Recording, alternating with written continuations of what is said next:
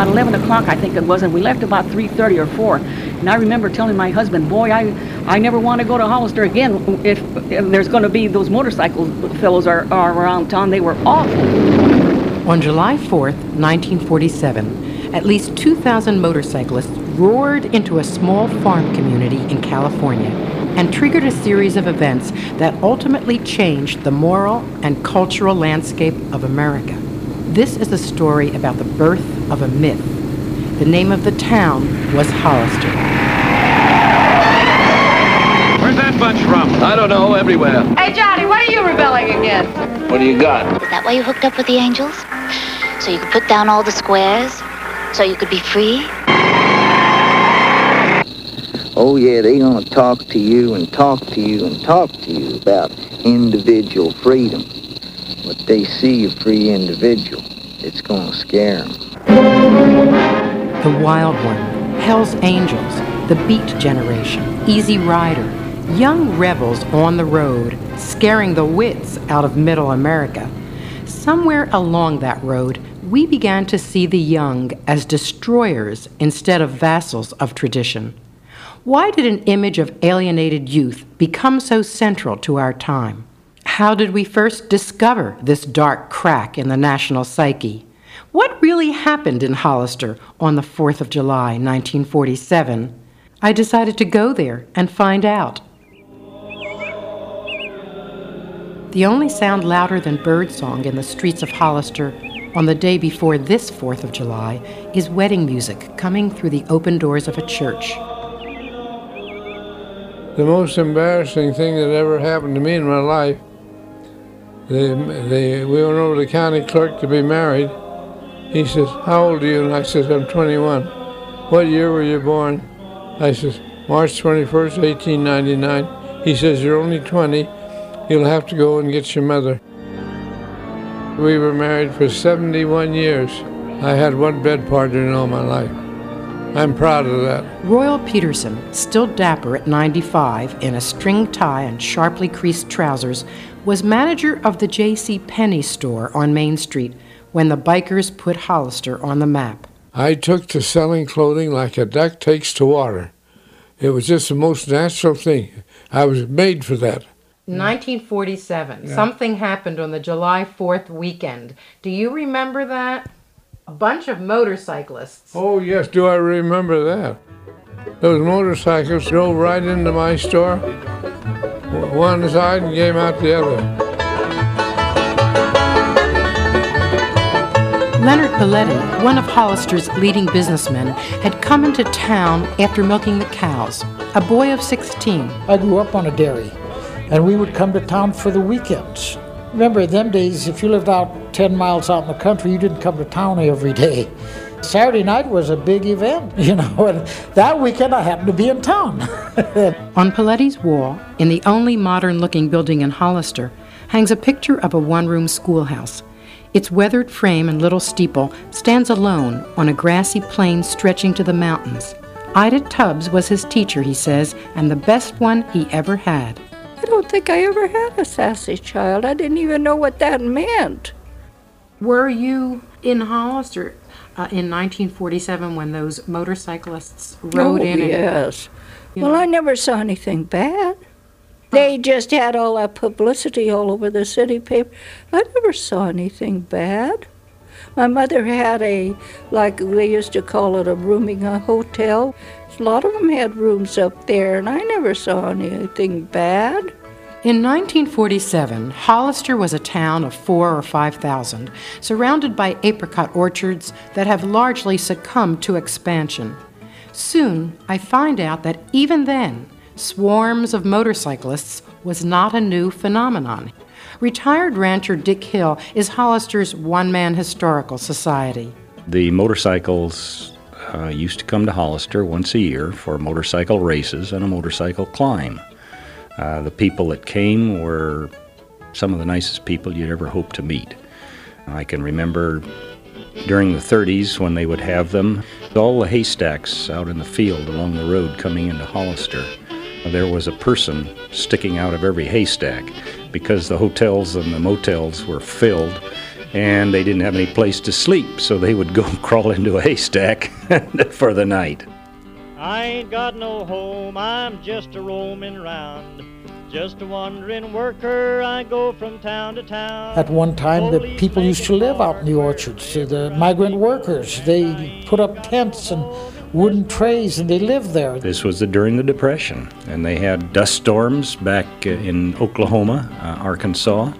But I can remember those folks coming into their ranch with a, a 1922 uh, automobile uh, with the doors tied together with baling wire and six tires uh, tied onto the back end and a couple of mattresses on top and a five gallon wash tub and that's about all they had with outside of the clothes on their back I'm blowing down this road, dusty road. I'm a blowing down this old dusty road. The Casillas brothers, have you heard of that name in this town?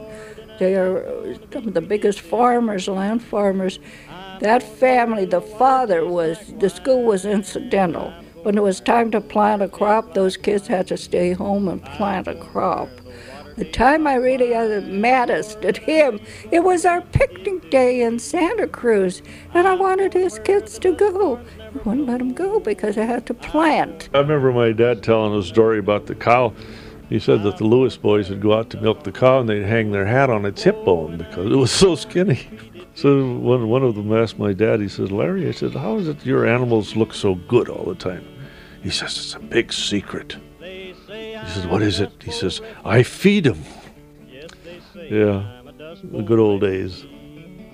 They say I'm a Dust Bowl refugee. I wondered whether there was anything that set the 1947 motorcycle races apart from their predecessors. A reporter named Wayne digs into the files of the Freelance, Hollister's daily paper. It turns out that the young men the town used to invite into its rooming houses and haystacks had disappeared for a few years. A small detail World War II had intervened. He came home on a ship that had been hit by a Japanese bomb. It had a hole four or five times as big as that wall. And when he when we first met him, he was shaking like a leaf. He was on deck one night. A young man, a friend of his, came up. He says, Pete, would you mind working 15 or 20 minutes longer so I can finish writing my letters? Five minutes later, the Japanese suicide dropped a bomb right where he would have been. He killed that other guy. And my son was saved. That changed his whole life. If the town has a color, then sky blue is Hollister's. The 4th of July is another in a string of Hollister days that seem to mirror its temperament. After a low key kitty parade, families are gathered in Dunne Park, eating hot dogs and nachos. A small boy hurls a baseball at a gong, and the man in the cage crashes into a tank of water. A rock group launches into a riff whose menace is lost on this crowd. No one here seems old enough to remember what has come to be known as the invasion of Hollister. But I can almost hear the renegades converging on Hollister almost 50 years ago today. I didn't drive, so one of the sheep uh, owners was coming to town that day, so I hitched a ride to, to town. This was on a Friday. I couldn't believe it. No matter where I'd walk, they'd be following me, belligerent and, and trying to pick you up. And it wasn't just myself, it was a lot of other young women. Any young woman under under 30 or so that walked through town, they, they were ch- chasing them, the ones that didn't have some gal h- hanging on their arms. Oh, when they'd come in the drugstore, you know, yeah, we never sold so many condoms in our life. and they were doing stunts. Oh, yeah, they were making wheelies. I don't know if you know what a wheelie is. Well, they stand up on their hind wheels and, you know, and they give the gas and they just go on their back wheels. And the girls would be standing up on the back and waving their hands.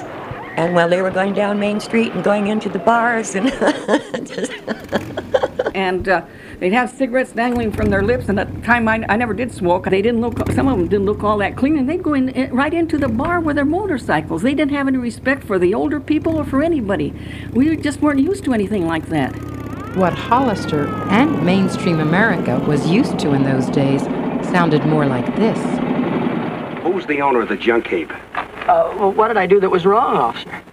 Freckled, clean cut Andy Hardy, his voice cracking with sincerity, surviving minor scrapes with his naivete intact, was the popular image of youth in those days. In 1942, the motion picture industry gave the series a special award for its portrayal of American life. Dad, we've made a habit out of those man to man talks, haven't we? Yes, they meant a great deal to me.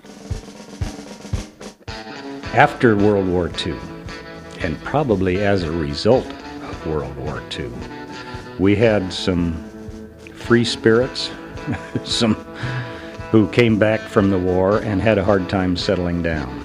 Most of them were just come on out of the service, and I think a lot of them had this build up in them and they wanted to release it. And it just so happened Hollister was the place. Footloose, uh, they had money from coming back from the war. They lived. They were thankful for that, but they were going to sure make up for it. And some of them did, and these were called Hell's Angels. Uh, and they weren't all from the Hell's Angel group, but they were of that, that ilk. Uh, they literally tore the town up. After I got done milking the cows, and uh, so I came into town with my wife on my motorcycle. They had police all over the place, stopping all motorcycles as they come into town. I don't know why they missed me. This was before anything happened. They, this was before anything happened. The officer that stopped us was a highway patrolman, and he, he was just plain, plain mean. I had no reason to be. This was before Hell's Angels, you know. Harry Prater worked for the United States Department of Agriculture before his retirement. He has the slightly injured air of a man who has never had the chance to tell his story. He's right about Hell's Angels. The notorious motorcycle club was not formed until 1950. So before I got down to my in law's place on 4th Street, I had a red light and a siren on me. There was no handle for my wife to hang on to. There was no foot pegs separate for her to feet. We never do that. On a Harley Davidson, you put them on the floorboard of the thing anyhow. You, you don't have special things. I saw this big ticket. It was $75. And we had a wonderful judge, a lady judge, Mrs. Johnson. And when I took the ticket up to her, she said, "Oh boy, another one of these." And she so she dropped it down to thirty-five dollars. But she said they just been overreacting. I've had hundreds, hundreds of these tickets come in, and the, she had the jail full of people already too. Gene O'Neill, a former saloon keeper, now grows vegetables in his backyard and writes poetry. Well, I remember one guy named Kokomo, and he was a, just a funny little guy, and he decided to climb the flagpole in front of the post office. He got about halfway up that thing, and then he he tired out, and he looked down, and he had to come down, you know, and it takes almost as much strength to come down off a flagpole as it does to go up. So he took a flop, but it didn't seem to hurt him much. He got a big hand from the people around there. Barber Frank Chavez has been trimming around the ears with a straight razor for over 35 years in Hollister. He was 13 years old at the time, and like a lot of other folk, just stood around and watched the show. Like I say, I was just standing there and I saw these two bikers, drunker than a son of a gun, jump the curb, drive their bikes, their, their bikes into the bar inside the bar, mind you, inside the bar, and just gunned the heck out of those two bikes, and out the side door they went. I, I remember one guy, I guess he really got out of hand anyway. They, I remember walking down by a jailhouse, and there was a bunch of bikers out there trying to get that poor guy out of jail. I thought it was going to be a riot because, man, they were pretty mad. The jail was full. They just couldn't put any more in there. And of course, the jail wasn't too big either. and uh, the more they drank, the louder they got. In fact, there was so much broken glass and beer bottles and cans that the curbs were filled on the main street. People complained because right off of Main Street, all the lawns, they just go over there and sleep on the lawns, on the courthouse lawn, all over. They just stretch out and make themselves at home and through the beer bottles and, and just couples just sleep right out in the open. No respect. Right there at the Elks building, there's balconies out there, and I saw a lady with an evening gown on drop a whole glass a highball glass, glass and all, out onto the sidewalk like a bomb. The Hollister people just had chance to let their hair down, and a lot of that stuff went on was non-bikers. A special court session was held Friday night to handle what would amount to 49 arrests, mostly for drunkenness, reckless driving,